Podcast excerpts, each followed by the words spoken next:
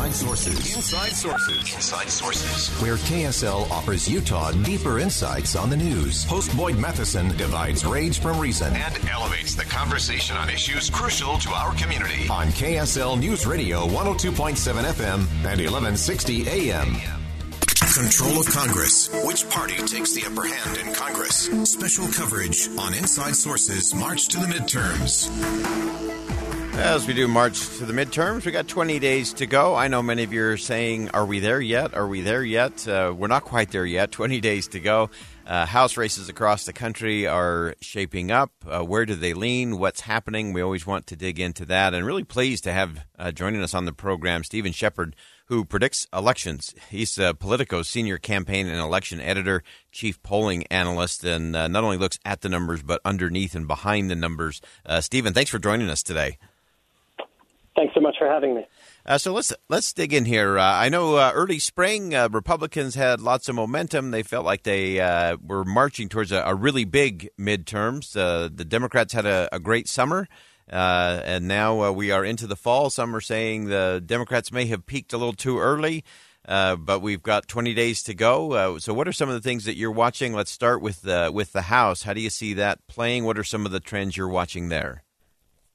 Well, despite uh, some of the roller coaster that you described from from spring and summer and now into fall.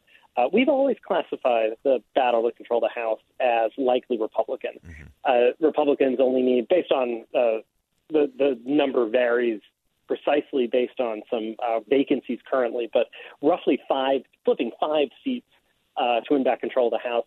Historically speaking, uh, for the first midterm of a new president and his political party, especially when that party also controls Congress. Uh, the swing to the out party, the party out of power, is much larger than that historically. Uh, so Republicans have always had kind of the upper hand when it comes to control of the House, at least. Uh, those 435 districts, all of which will be decided on November 8th. Yeah, and as you uh, as you look at those, are there any particular that you're looking at that uh, may be the early indicators as to whether it is a uh, a bigger wave for the Republicans? Uh, the American people seem to keep coming back to we like divided government, uh, as you said historically. Uh, but are there some that you're looking at that might say, well, it's a big it's a big night for the Republicans, or is it just a tight race for the Republicans? You know, there are a handful of seats that either because of redistricting or retirements by the current incumbents uh, that are open. And those are typically great tests because you don't have, you know, incumbents statistically are just extremely likely to get reelected to Congress. Uh, they retain advantages in terms of fundraising and name identification uh, that that is why you know roughly nine in ten congressional incumbents come back every two years uh, but there are a number of open seats around the country that I think are great tests of both parties' messaging. Democrat, mm-hmm. uh, Republicans talking a lot about inflation, the economy, uh, crime, a little bit of immigration. Democrats, uh, abortion, health care, uh, issues where uh, the Democratic Party traditionally and, and, and currently has the upper hand a little bit. Uh, they range from places like Western Pennsylvania.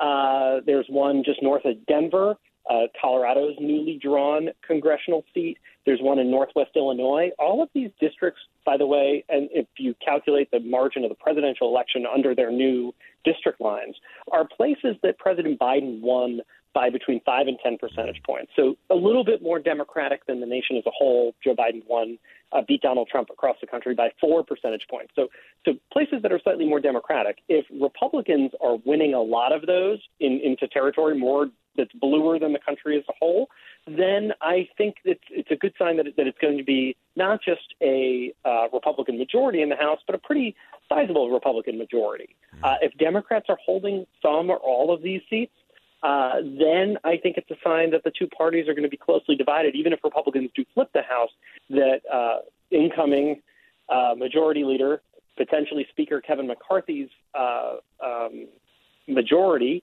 and margin might not be that big. So, so those are the kind of the races I'm going to be watching. You mentioned early indicators. We used to look at races in the Eastern Time Zone, and I'm sure you all did out uh, in Utah. yeah. Look at races on the Eastern Time Zone as our early tells of what kind of night it was going to be as the clocks moved uh, toward later in the night in the East and, and, and polls closed in the Western United States. With the way uh, people vote and the way those results are tallied now, I'm not sure it works that way anymore. uh, you know, that, that district I mentioned in western Pennsylvania, based on the fact it took five days to declare Joe Biden the winner in right. Pennsylvania in 2020, it may be a similar length of time mm. before we know who won a, a district in the Eastern time zone. So uh, I'm not sure that rule applies anymore, but those are just a few of the districts that I'm looking at uh, as tells of what kind of night it's going to be. Yeah, and so let's shift over to the uh, to the Senate now, and uh, obviously a 50-50 Senate uh, decided. Uh, by the vice president sitting in the chair, and we know there's a, a number of toss-ups. Many of them are out here in the West, Arizona, Nevada, in particular. what are you watching? What are you expecting to see in those races? Well, we currently describe the battle to control the Senate as a toss up. Uh, I, I don't think either party has a significant advantage right now. Uh, you know, 50 50 or 51 49, uh, either way seems like uh, a quite plausible outcome at this point. Uh, you mentioned Nevada, Georgia, uh, Pennsylvania are sort of the three closest states right now. In Wisconsin, currently call that a toss up, but Senate, Republican Senator Ron Johnson has been leading in the most recent polls there. In Arizona, uh, Democratic Senator Mark Kelly has been leading in the most recent polls there. So just a, a, a tight battle that I think is going to come down to the three states Nevada, Georgia, Pennsylvania, uh, the party that wins two of those three is the party that, or, or, or all three, obviously, is the party that I think is going to control the Senate. And so that's why those races have gotten so much attention, particularly in Georgia and Pennsylvania. Yeah. And as uh, you look kind of under the numbers in terms of what's driving some of those, uh, quick take on, uh, on the announcements coming out of the White House today. Obviously, President Biden uh, wanting to, to show effort on uh, gas prices and, and oil companies, and there seems to be some, some shifting going there. Uh, we also know he just finished up uh, talking about infrastructure and mining for minerals uh, that uh, will help us have batteries for electric cars. what are all those messages telling you, and are those signs or signals in any way in terms of what the Democrats are trying to do down the stretch, or what the Republicans need to do down the stretch? Well, I think you know it doesn't uh, take the most sophisticated reader of polling to look and see that the number one issue that Americans care most about is the economy, particularly inflation and the, and the rise in prices. And the place you see that just in your daily life, uh, most strikingly, is uh, as you walk or drive by a gas station, or as you fill up your your car, um, or book an airline ticket, or all the the or go grocery shopping. All of the sort of elements of daily life uh, increase in gas prices is something that people notice. And so, you know, we saw over the summer, you mentioned Democrats' fortunes improve to some degree. That probably not coincidentally happened to coincide with uh, a drop in gas prices from some of the highs that we saw in the spring. And now uh, gas prices in most areas of the country are ticking back up, in some places uh, at a greater magnitude than others. Uh, but clearly, bringing down gas prices is something that uh, would probably benefit Democrats in the immediate term over the next 20 days uh, as we head into the sprint toward Election Day. And so, while the president said that the decision to release some of this oil was not political, most certainly it would. Uh, a decrease in gas prices would be something would be welcome news for Democrats uh, in the run up to this election, especially as Republicans seem to have generated a little bit more momentum, more momentum over the last month or month and a half or so. Yeah. Uh, and then final question for you because I, this is such a critical one, and I love the way you go at this. Uh, in terms of trust, uh, obviously, trust uh, in institutions is down. Trust in media is down. Uh, even trust in polling is down.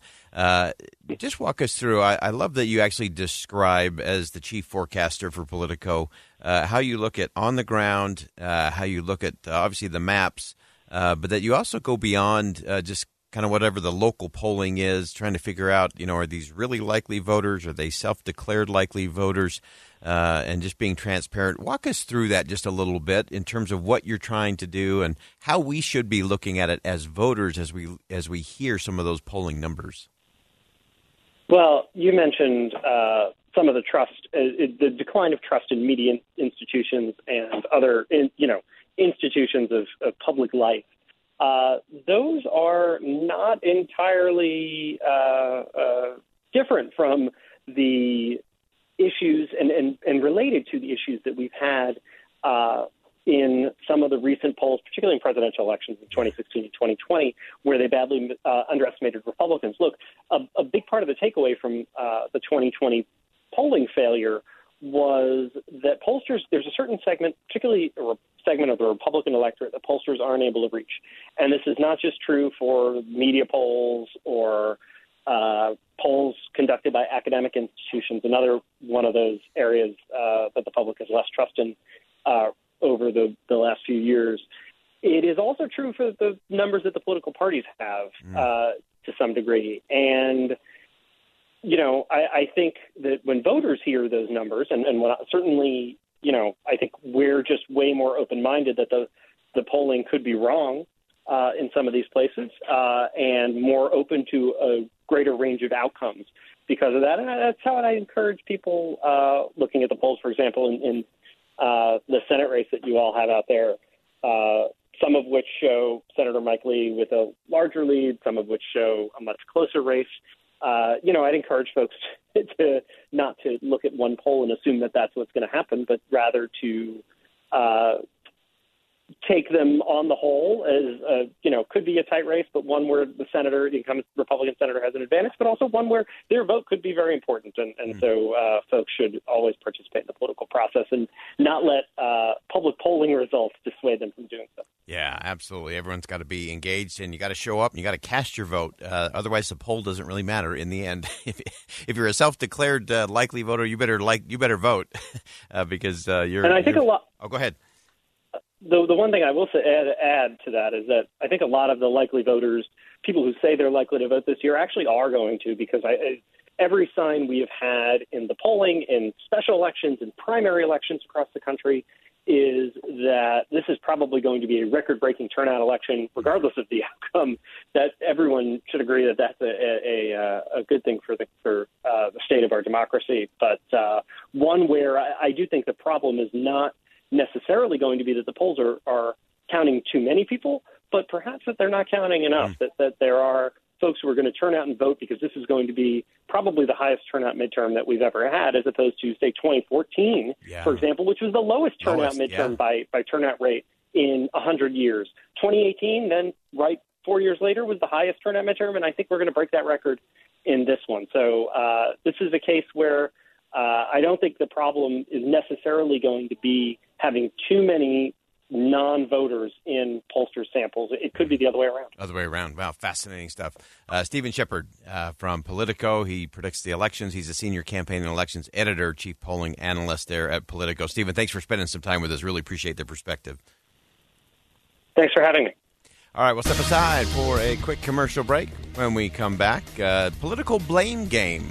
Whose fault and why? Stick around. We'll talk about that coming up next.